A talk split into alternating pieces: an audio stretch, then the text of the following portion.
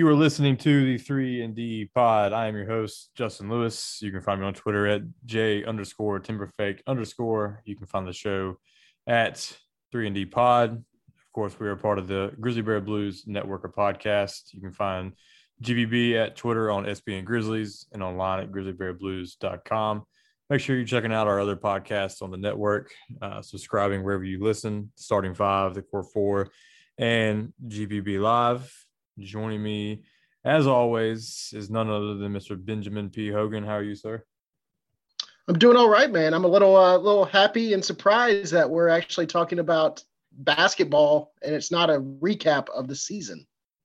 Yeah, uh, we we have a lot to cover because the last time that we were on an episode, it was a joint episode with Parker and the Core Four previewing the San Antonio play-in, and uh, shame on us for not also previewing a game against Golden State and the first round of the playoffs. Uh, so here we are, and it's since we've talked, the Grizzlies are three and zero. Oh. Um, let's just jump into it. San Antonio, uh, what, what was your takeaway from the Spurs uh, play-in matchup? Um, it, it, was nice to see uh, more fans at the game. It, I think that was that was fun to see, and I think that the fans got a little bit of everything with the Grizzlies. You know, that first quarter was just pretty much anything you could have asked for to, as a start. I mean, you were they were knocking down shots, they were dunking. I mean, they just were. It was all Grizzlies imposing their will. Then San Antonio got back in the game. You kind of expected them to make a run. I think it was a 17-0 run that they went on to jump back into the game, and then you also got the uh, you know down to the wire, which is what we've seen a lot lately with Grizzly games you know, it's a little different than what we've seen most of the season, which it was a blowout one way or the other. But um, it was fun. I, I enjoyed it. You know, it was, it, even though it was called the play in, it felt like a playoff. I mean, it's a winner, winner go home. That that's what that game was, and it, that was fun to watch, and it had that feeling, and it's good to see something like that back in Memphis. You know, after uh, being away from Memphis for about four years. Yeah, and you know, to be honest, the the Golden State game and this Utah game uh, the other night, it, I have forgotten much of the detail of the San Antonio game because I've had so much anxiety in the other two games. It's like I think San Antonio is the one where you you're looking at it, you're like, all right, we should have this. They're they're struggling. They're without Derrick White. They've gotten rid of LaMarcus Aldridge, who kills us. Um, we know what DB does to DeMar DeRozan and it just felt like this one is one they should win. You know, there's always the variable of them being the young team, struggling at home, those kind of things. So you weren't like 100% confident. You weren't betting the house, you know, on on the Grizzlies because you just never know with them. Uh, but they they survived the 9-10 game, which sent them on the road to San Francisco to face the Warriors, who uh, just eked one out against them, uh, you know, less than a week prior to claim that eight seed and the right to to only have to win one game to advance to, to face the the Utah Jazz, and nobody gave Memphis a shot. Uh, no. I mean, Kevin O'Connor on on the mismatch with Chris Vernon said that Steph was going to break our heart, and if some some reason we pulled it off, we were going to get swept by the Jazz. Um, you know, you saw the picture of one person on ESPN picked the Grizzlies to get past that game, and um, I think she was on a recent Grizzlies podcast.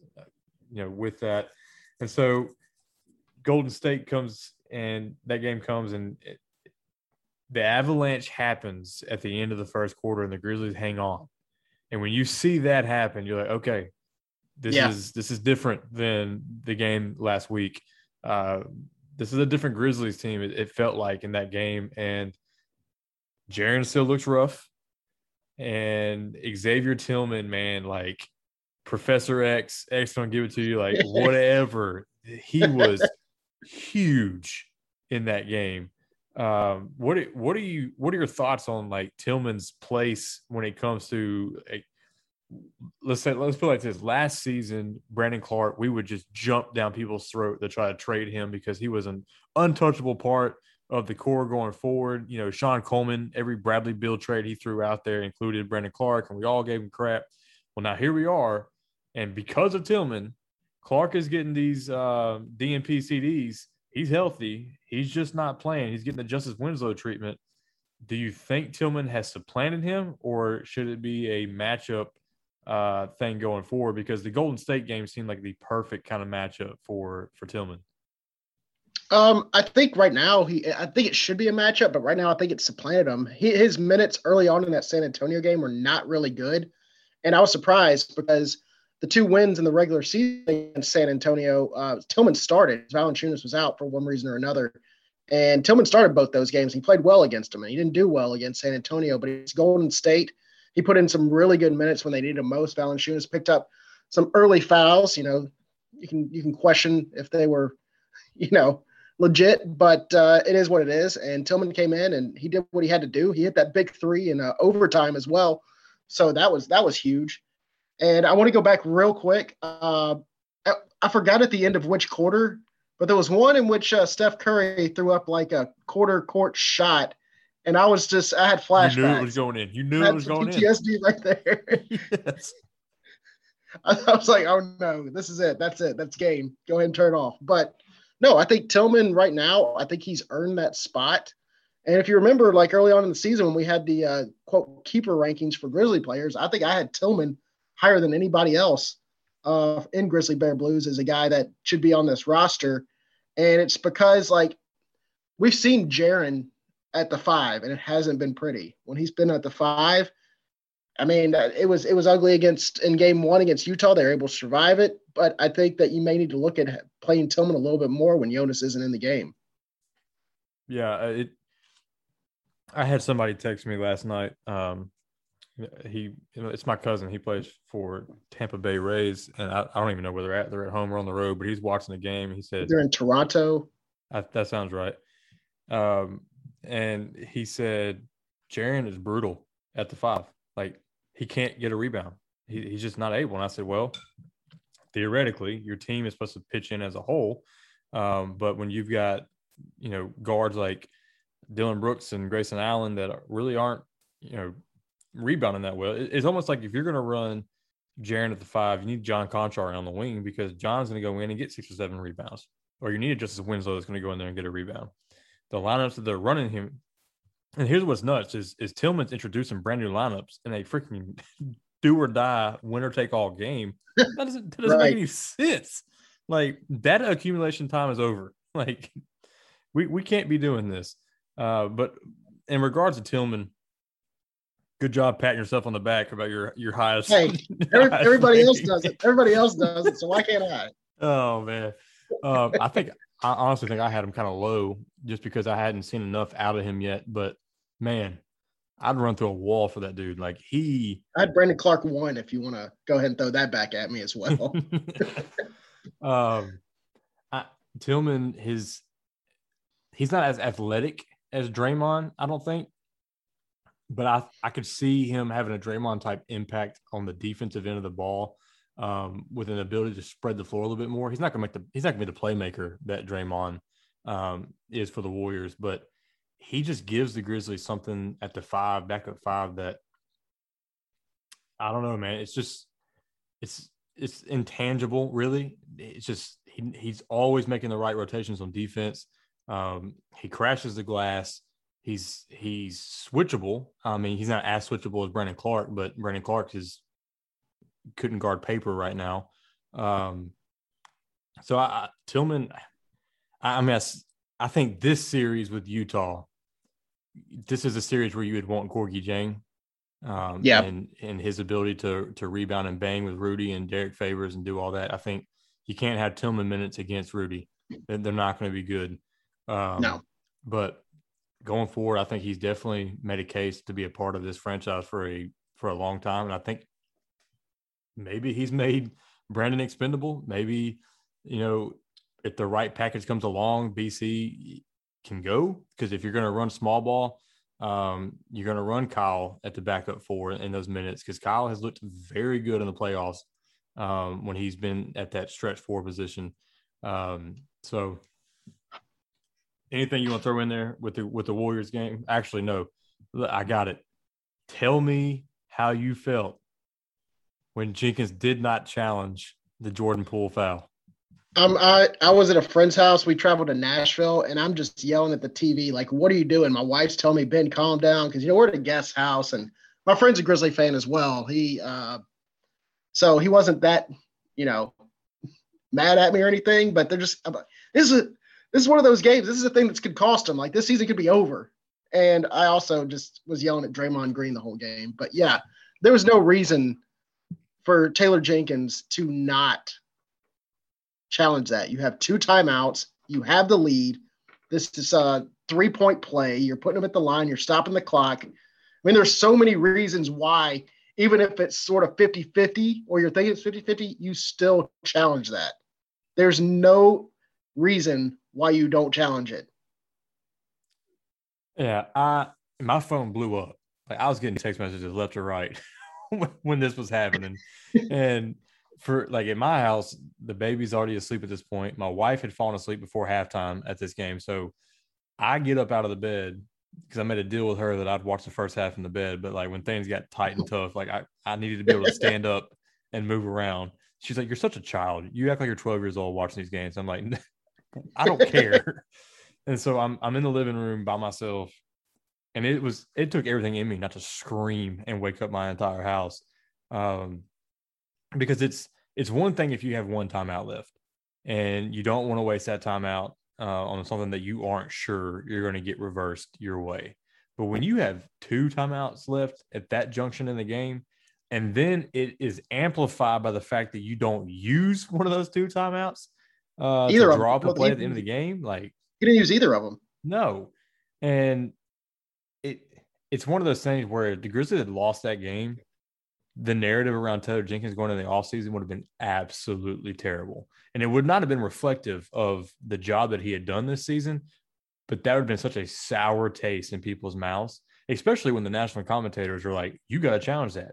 What is he doing? Yeah. It's inexplicable, no excuse, just all this stuff. And his excuse was weak. Oh, we weren't sure.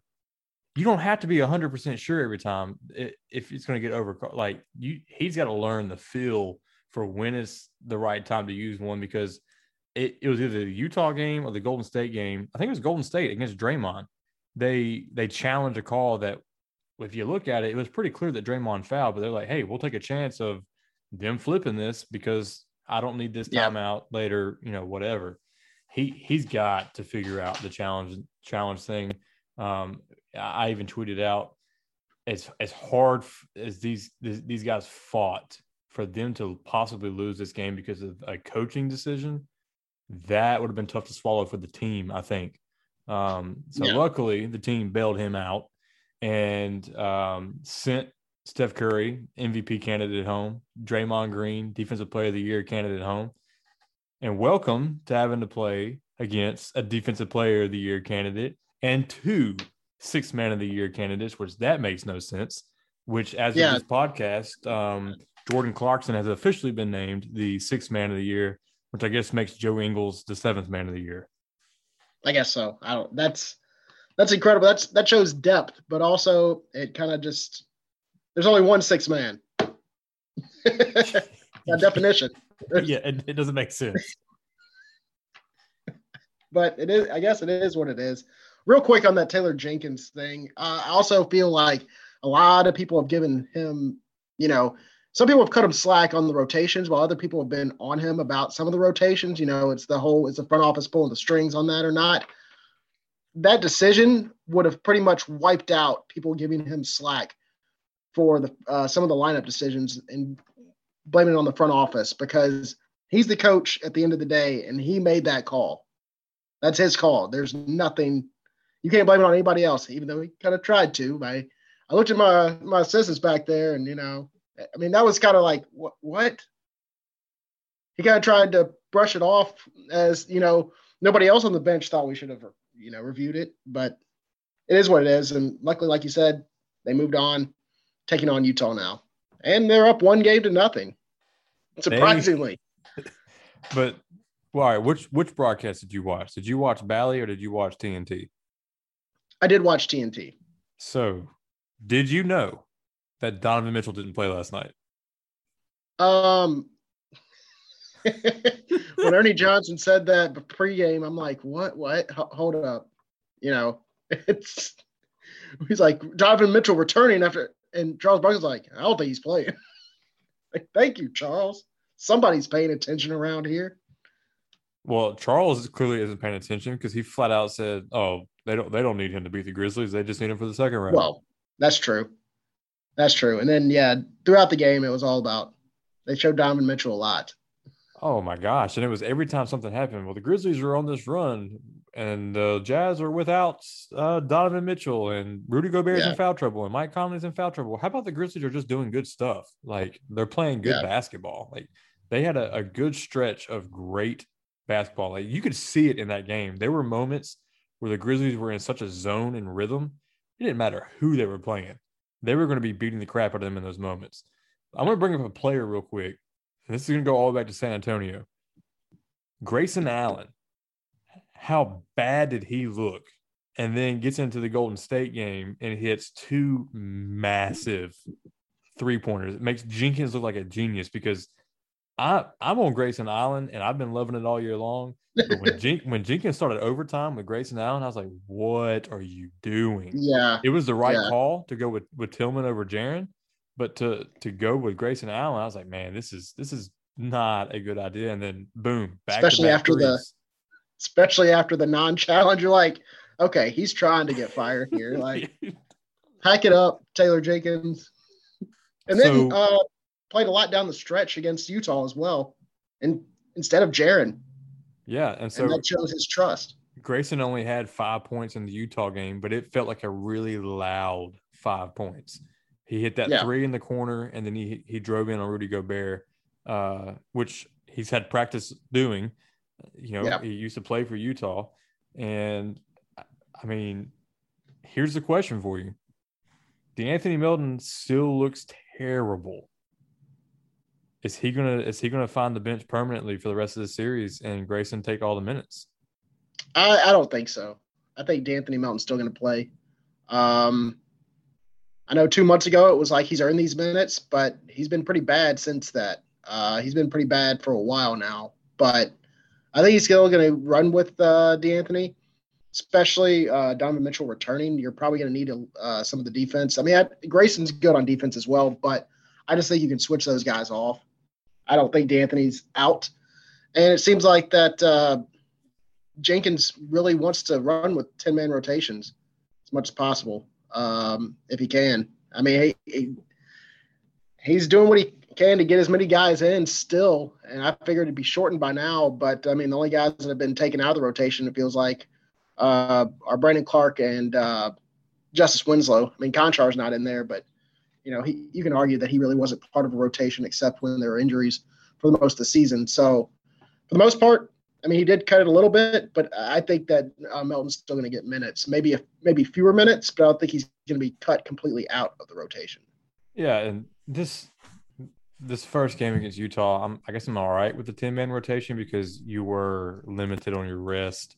Um, I, you know, I think it would be a, a better idea with two days rest now um, to try to shorten your rotation. But you know, going back to Tillman, I, I feel like this is uh, a team where I don't know what you do because uh, here, here's what I, I would suggest to the coaching staff. Every second that Gobert is on the floor, Valanciunas has to be on the floor. When when Gobert comes off for whatever reason, um, you know, if, if say Gobert gets into foul trouble and and Valanciunas minutes is, are are light, then you leave Valanciunas in to take advantage of the second unit. But if if Gobert is playing heavy minutes, Valanciunas needs to play those minutes. When Gobert comes out, Valanciunas comes out, and I think you go with with Clarke um, in this series. Um, I, I, just don't know that Tillman's uh, skill set is one that matches up well here. And you know what's going to happen is Wednesday night, Tillman's going to have phenomenal minutes and make me look like like an idiot. Um, but I, with Melton, I'm with you. I, I, don't see that they could take him out permanently because I don't think that Grayson Allen can do a very good job of keeping up with Jordan Clarkson, and that's where you would ultimately, you know, land Melton.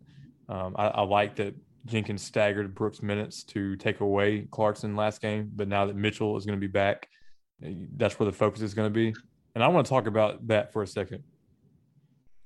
People think that Mitchell is going to come back and it's going to be some, you know, miracle return that's going to save the Jazz. The dude's been out for a long time. He is yeah. going to be rusty with his shot, and he is a volume kind of guy. I I don't. I'm not convinced like the situation where we were just bringing Jaren back after a long absence that we struggled. Our team did not look good. Trying to reorient him into the lineup. The Jazz were rolling without him. They had their rhythm, they had the chemistry, and then you got some guys going to come in and and demand the ball and need the ball and be a volume shooter at, and at times an inefficient volume shooter. Um, you know, we he's one of like three players in the NBA this season that has taken more shots in a game than Dillon Brooks did when he took that 28 and shot a worse percentage than Dillon Brooks. And you know, if you shoot a worse percentage than Dillon Brooks in a volume game, it's not a good game for you. And Mitchell's on that list. And so I, I think the combination of him being rusty and out of rhythm, and then Dillon being the one that is up in his grill all night long, I could see the Grizzlies going and taking game two in Utah also. Now, I think it could benefit the Grizzlies. I haven't done the research. I probably should look into this, but um, I think the one guy that's going to see fewer shots is the guy that hurt the Grizzlies the most in the second half, and that's Bogdanovic. God, he, he set a career high in points um, with Mitchell on the shelf. He's been he's been scoring a lot more. He's been knocking down shots, and I think he's going to lose some shots to uh, Mitchell's return, and that benefits the Grizzlies because that dude was on fire in the second half. And when he's hitting, like I don't know, and there were some time they were getting switches, and Ja was on him, and it, it wasn't good. And the Grizzlies can't let that happen. But you know, if Donovan Mitchell's taking his shots, I, am fine with that, honestly, especially in the first game back for Donovan Mitchell. Yeah, because honestly, Donovan Mitchell doesn't scare me like some other stars scare me because he is somebody that has to fill it up to put up the point total. Can he do it? Oh, absolutely. Oh, yeah. When he finds it. But when's the last time a star player has found it on Dillon? And Caris LeVert. yeah. But but this is this is playoff, you know, Dillon. It, it feels like Dillon's at a different level right now, um, mindset wise. And I just don't see Dillon allowing Donovan Mitchell to go off.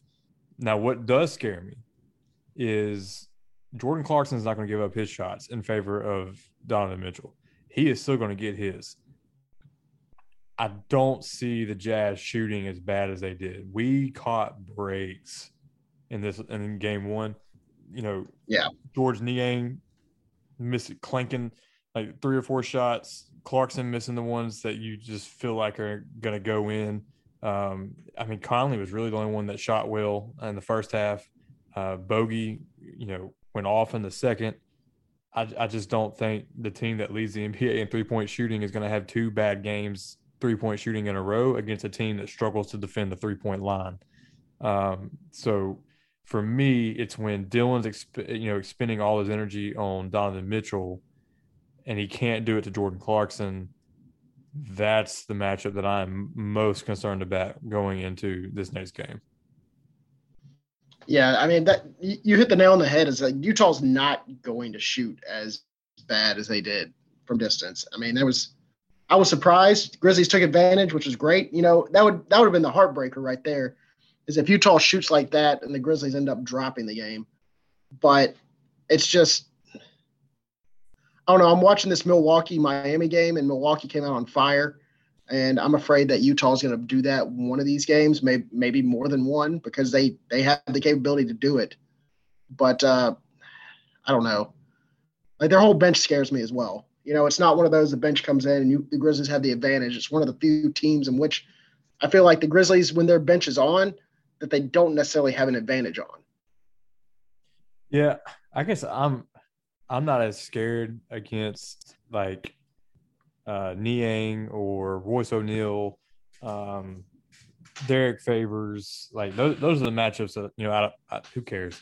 I think we got the guys that even on nights where they struggle a little bit can can handle those guys. It's it is the Jordan Clarkson and the Joe Ingles um, that puts their bench up there.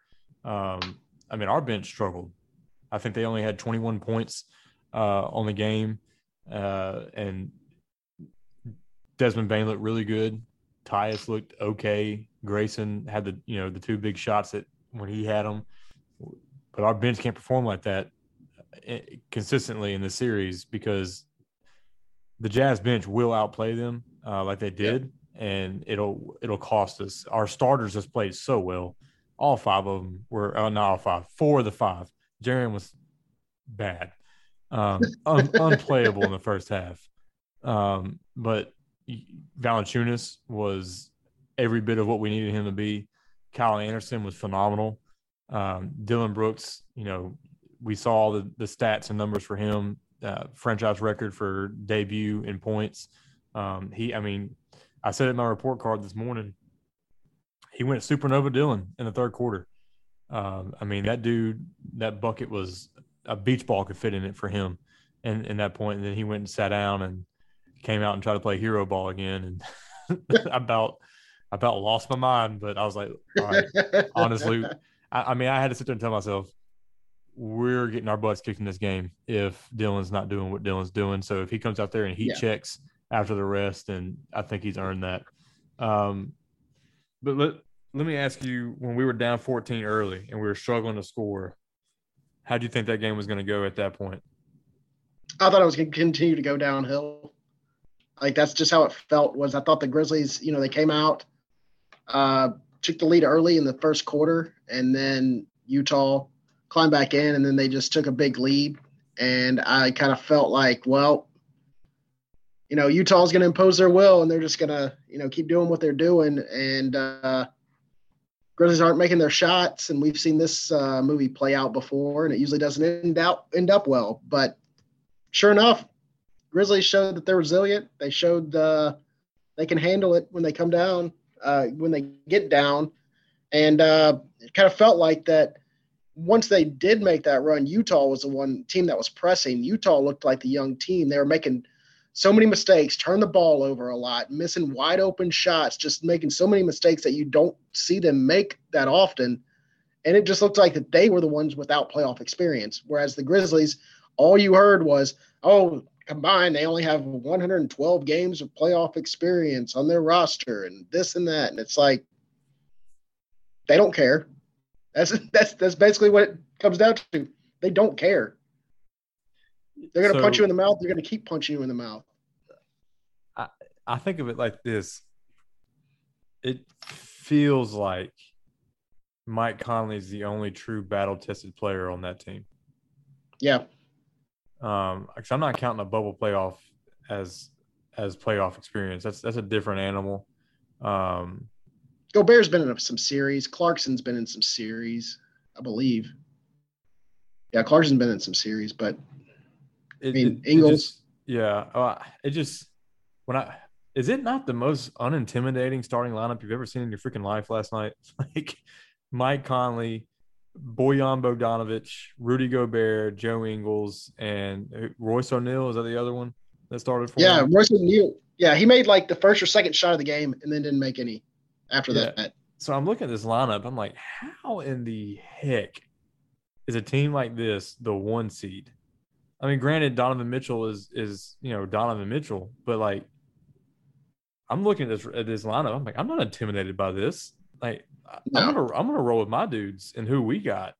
Um, I I don't know. Like, I'm I just have this weird feeling that Mitchell is going to struggle in game two um, and he's going to take away from what Utah's been doing.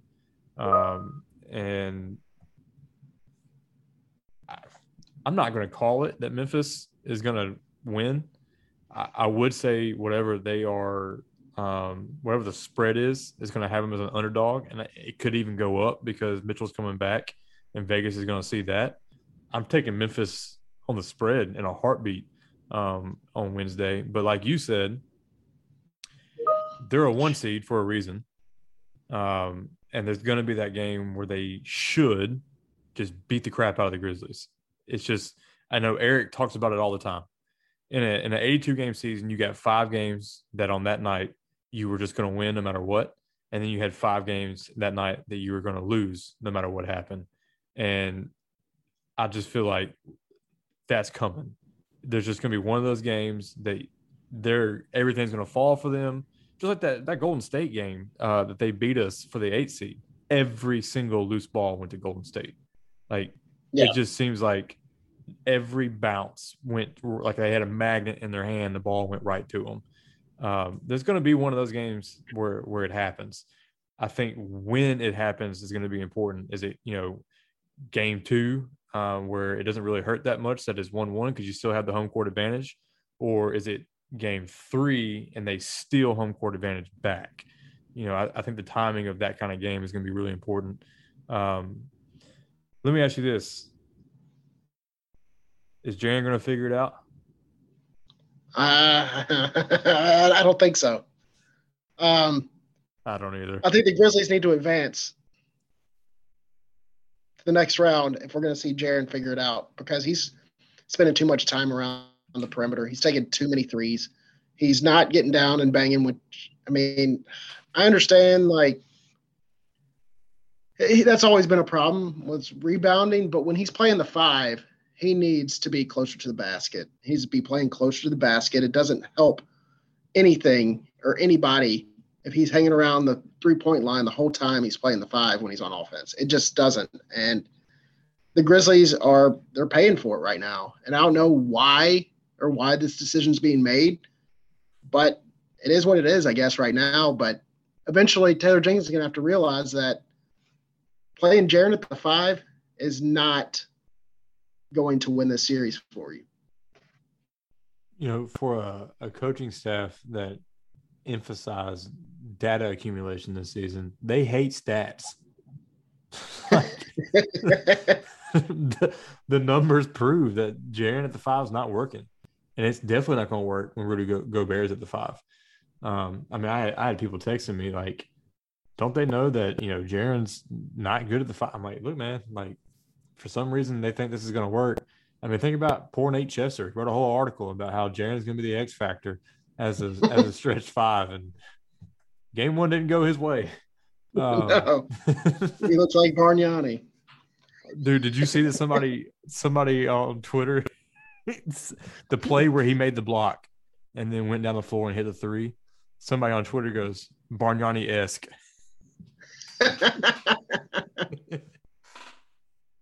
That's never gonna die. Oh That's man, die. no, they should never let it die. Um, no. What what's going through your mind as you watch Mike Conley hit shot after shot after shot? It's tough to be upset. I mean, I'll be honest with you. It's like you know we've seen it before, and you know I, it also makes me think of like, man, he had a rough year last year because he wasn't knocking down anything. Like Utah, they he, they benched him. He's coming off the bench, and you know, I'm happy for him that it, he's turned around. And it's like, you know, if the Grizzlies got eliminated, I guess Utah would be kind of the team that I'd be going for out of the Western Conference. It's unfortunate that the two teams got to play now, which it is what it is. But still, I hope it, I hope Mike Conley does well, but I hope he doesn't do well enough to knock the Grizzlies out. I mean, if that makes any sense. Yeah, uh, it's it's almost like, in a way, you'd feel bad if the Grizzlies ended Mike Conley's chance at a ring. like we we all yeah, want oh. Mike to get one, but at the same time, like we want the Grizzlies to keep going because think about this: what if Dallas upsets the Clippers, and the Grizzlies are facing Dallas to get to the Western Conference Finals? I like the Grizzlies' chances in this in a series against Dallas. Yeah, I do too. Could you imagine I mean, the Western Conference Finals in Ja's first season? that'd be that'd be incredible. I mean, that would that would that would be that would be something. You know, we talked about how this team needs. You know, this year just kind of like a, a growing year, data accumulation, this and that. And now one up one nothing on the one seed. It's, it's like, why not? Just just keep going. You know, I mean, the only way for this team to grow even more is by keep advancing. Just keep going. Yeah, and it, Ja does not look like a second year player.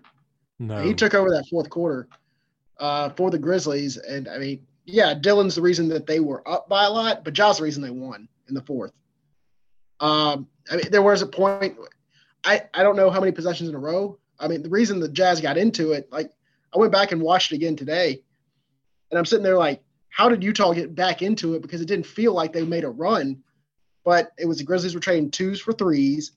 I had a couple empty possessions, and Utah had no empty possessions and Ja would go and make the big bucket when they needed it.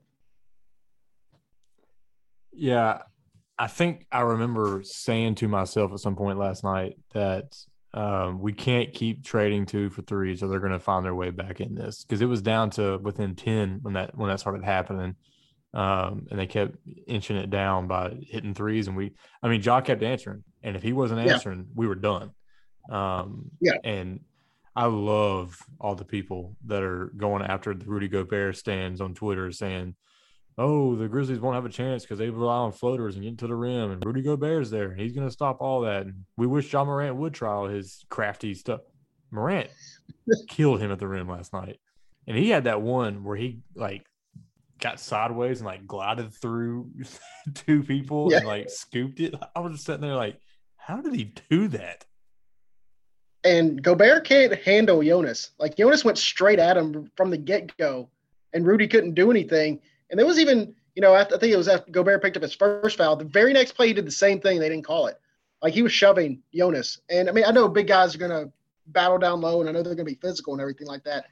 But you can tell that Rudy Gobert gets frustrated by Jonas. And it was, it, it was kind of, it reminded me of like Jonas early on in the season because he would get frustrated when he had big guys to play against. And, you know, he didn't do well against them, but he kind of, he, he matured this year, and now he's the one that's causing problems for for Rudy Gobert. And look, Chris Vernon has called Gobert's bluff as a defender, and he is he has been adamant that Gobert is not a good one on one defender, and I'm with him. If you go at Gobert, he ain't doing nothing. He he is a incredible help defender, but when the Grizzlies are a team that shoots a lot of floaters, and Gobert wants to help off of Valanciunas to go defend that floater, and we're we're putting him over Gobert's extended arm, and then Valanciunas is there for an offensive putback. Like, it's not a good recipe um, for no. for Utah. The only issue will be the Grizzlies' three point shooting. Can they keep up on the games that the Jazz? Because the Jazz, like we said, are not going to do that again. They're going to knock down their threes, especially at home. Um, can the Grizzlies survive a three point barrage um, and not get stuck trading two for three. You want to get your shot, you want to get into your offense, um, but it, has got to.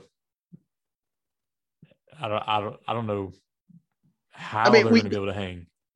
They can, but will they is another question. We've seen them have games in which they're just knocking down everything, but Anthony Melton's in a like two month slump.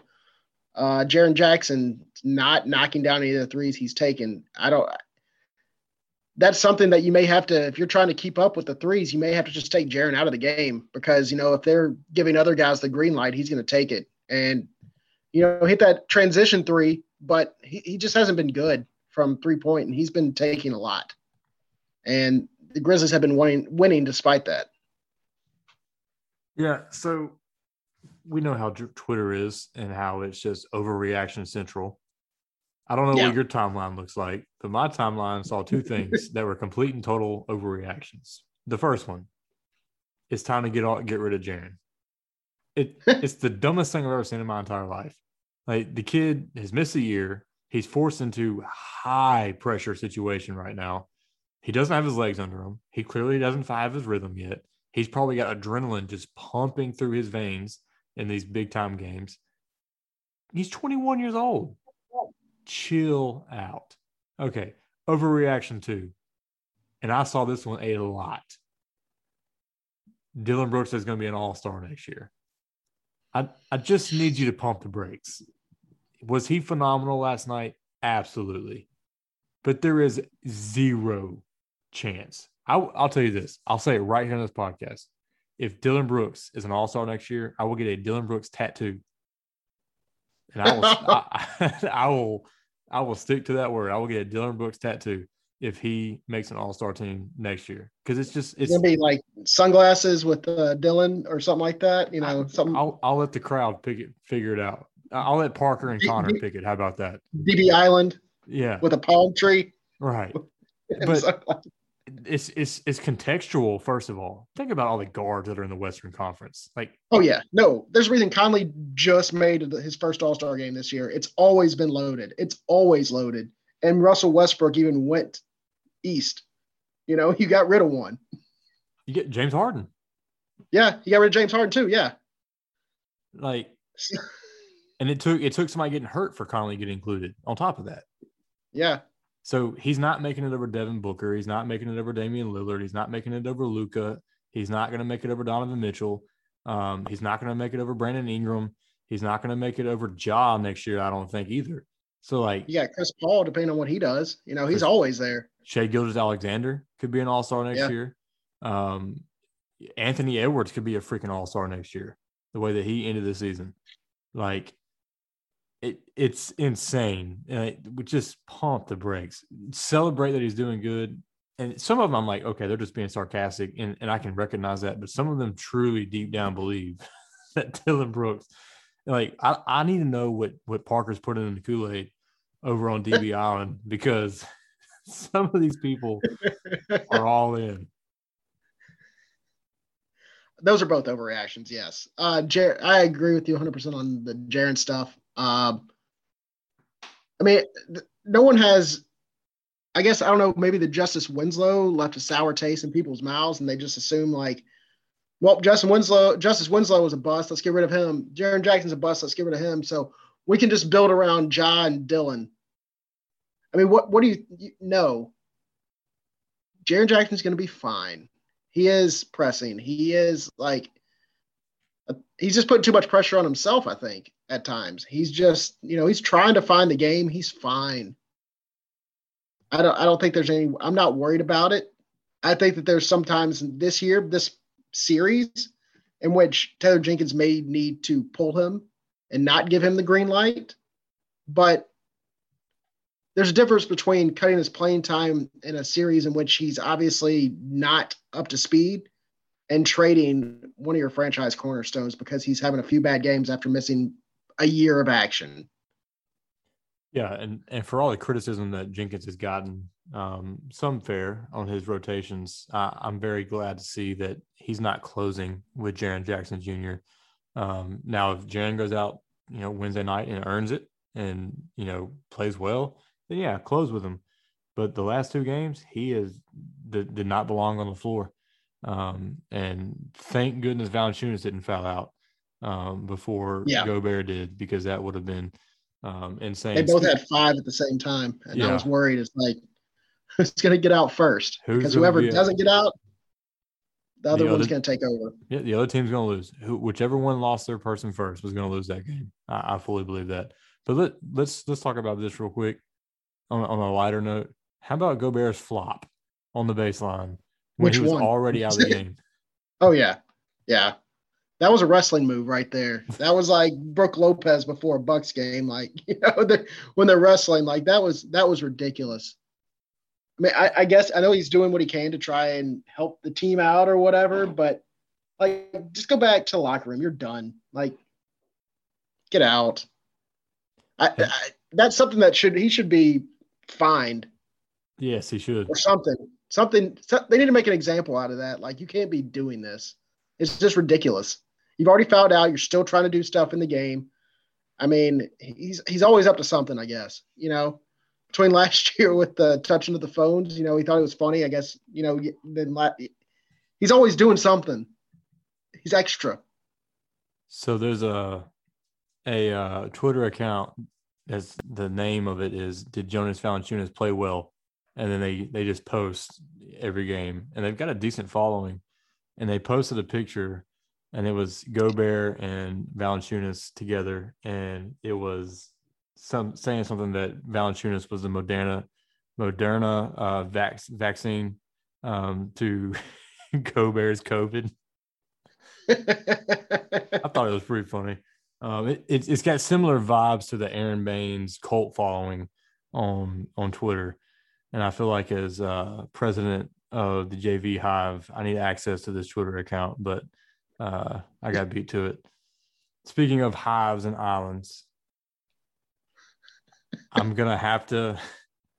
I'm gonna have to eat a little bit of crow on Dillon oh, yeah? Brooks. uh, I am not ready to seek real estate on the island just yet. Um, maybe I'm I'm willing to step down as public enemy enemy number one, as I was named the other day by Parker.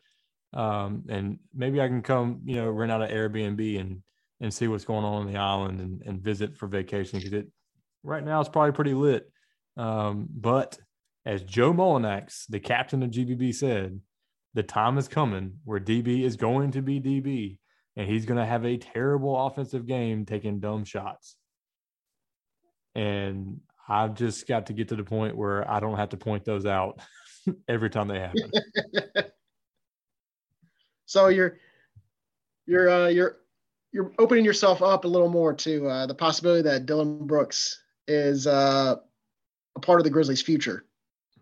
Uh, I am beginning to open up. Yes. Um, if if last night is an indication of what he could be, I'm I'm I want that Dillon Brooks. Um, but I I just don't want the guy that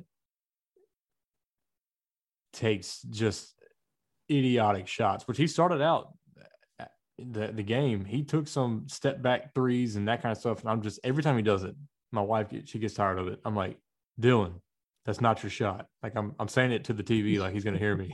I'm like, that's not your shot. But like if he's if he's catch and shoot Dillon, if he's attacked the rim Dillon, and then he's given everything he has on defense, a la Tony Allen, I'll I'll live with that. But I can't live with um, giving up 30 to the other team star and then taking 30 shots on the other end. Yeah. I mean, I agree with you. And I'm I said that I thought he'd be better off the bench, and he's proven that he definitely is a starter for this Grizzlies team, whether it's in the two or the three, wherever they need him. He is. They need him on the court as much as possible. It's better when he's playing like that. They need him on the court as much as possible. Oh, no doubt. And um, I'm eating a lot of crow with Kyle Anderson as well. Um, I've I've tried to trade him on the trade machine for two years, and to be honest, the Grizzlies wouldn't be where they were or where they are without right. him. Um, it this team going forward in this series, they need Kyle, Valanciunas, and Dillon to be consistent, give them the same thing every night, and then the rest, the rest of the game is going to be based on how good is Ja Morant and how good is the bench. If if both Ja and the bench are struggling, we're going to lose no matter what those other three do. If Ja is going great like he was uh, the other night and the bench is struggling, we can survive if the bench is going great, but Josh struggling, we can survive. But it, it comes down to Morant and the bench. And if one of those three, Brooks, Anderson, or Valanciunas is having a bad game, we're really in trouble. We've got to have the same thing out of them every night. Those are the guys that you count on to be. And I, I can't believe I'm putting Dillon Brooks in the consistent conversation. But defensively, he has to be consistent. Um, and then Kyle Anderson doing what he does. I, I really think the Grizzlies can at least push this to six. Um, and at this point, I would not be surprised if they and, and, honestly, when we were going into this, I would I prefer the eight seed over the seven seed because I'm more scared of Phoenix and Chris Paul and Devin Booker than I am the Utah Jazz. I know they're the best record, I, but they're a system team, and we've seen system teams like the Bucks and the you know the, the Budenholzer stuff struggle yeah. to win in the playoffs. And I, until Utah proves it, I'm not that scared of them. Um, and I, I can no. see a route where they get to the next round. And if they're facing freaking Dallas in the next round because Luka does something crazy against the Clippers, I could see a scenario where the Grizzlies are looking at uh, Phoenix or you know you uh, Portland in the freaking uh, Western Conference Finals, which would be insane. Hey, I got I gotta say the Lakers are still playing, right? I'm not worried about the Lakers at all. I'm not either. Um, I think their championship reign is uh is coming to an end this year. Yeah, possibly in the first round. I mean, Phoenix looked really good against them, especially since LeBron almost had his arm totally ripped off. Don't know oh, how yeah. he's going to recover from that. He's he. It doesn't matter, you know. I mean, he's he's he's going to go out and violate the safety protocols and whatever. Oh, I was already not, you know, planning on watching Space Jam 2 because I'm that much of a Jordan fan that I'm just not going to taint the legacy of Space Jam of watching and contributing to Space Jam 2. But if his acting is as bad as his acting is on the court, I'm definitely not watching it. I wasn't planning on watching. I'm sure my wife will, will watch it, watch it with her, her class. next year. If anybody in my family shows my son Space Jam 2, they were forbidden from seeing my son again. What, what if they show Space Jam 1 first, just to, you know, kind of like here's here's the original and then here's the new one. No, no, no. In his world, there's only ever one Space Jam. Space Jam 2 doesn't exist. That's harsh. That's harsh. All right. Um, anything you want to throw out there as we wrap it up? No, I just think what we got a game Wednesday, Saturday, and Monday. Is that Yep. correct? Yep. What are you thinking? Uh, we we discussed beforehand. We're gonna record the next one after Game Four. Where do you see the series sitting? I'm I'm gonna go out on a limb and I'm gonna say the Grizzlies will be up three one when we record next week. They're gonna win tomorrow. They're gonna win Wednesday night in Utah and they're gonna split at home. I think it's going to be 2 2. I think Utah gets the next two, and I think the Grizzlies get Memorial Day uh, at the Grindhouse. Are you gonna go to the Grindhouse for either one of the games? I am not. I wanted to, but we went out of town this past weekend and uh, we had the kid with the with the in-laws and we're just kind of like, oh, we can't be doing that every weekend. Sure, baby. you can. That's what that's what the grandparents are for, man. You tell that to my wife. I'll get on Twitter and let her know. Yeah, we, we, we actually we discussed it and we really want to go, but I think if the Grizzlies uh maybe game six, we've we've talked about possibly going to game six if uh if they do extend it to that. So we're just not going to go to these first two. Yeah, we're we're gonna be in town this weekend. Um, so Saturday night, if we can get decent price on tickets, we may go, or we may find a watch party, um, and and go hang out at a watch party. It looks like the ones at the drive through or drive through movie or drive in uh, seem to be like a lot of fun. So we may uh, go Yeah. check that out. So Ben says two and two. I say three and one. I, I honestly would say take the spread on every game in favor of the Grizzlies. I think they're gonna. Yeah. They, I mean, they're one of the best teams in the NBA this season against the spread. Um, so that's probably a safe bet. Um, enjoy it. This is something that you know other teams have been dying for for decades, and we've only missed four seasons uh, of of playoff basketball, and we have a fun team. So until next week, enjoy your your Grizzlies basketball, and uh, if you can be at the forum, be there, root the team on. They've upped the attendance to I think fifty five percent now. Uh, Yep. I, I know they're requesting that they up it some more. Um, before then, uh, we'll we'll see. It looked like the looked like Madison Square Garden was at freaking full capacity uh, the other night, and if New York's at full capacity, there's no reason that we shouldn't be. That was a great great atmosphere at the Garden. It was. I'm pulling for those Knicks partly because I hate the Hawks, but uh, Man, I wanted that Randall shot to go in just to see that place explode. Like yes, that would have been awesome, but didn't work out. instead yeah. we had to see the sucker with hair stuck on it walk off, hushing the crowd. All right, for Ben, I'm Justin. We'll catch you guys next week.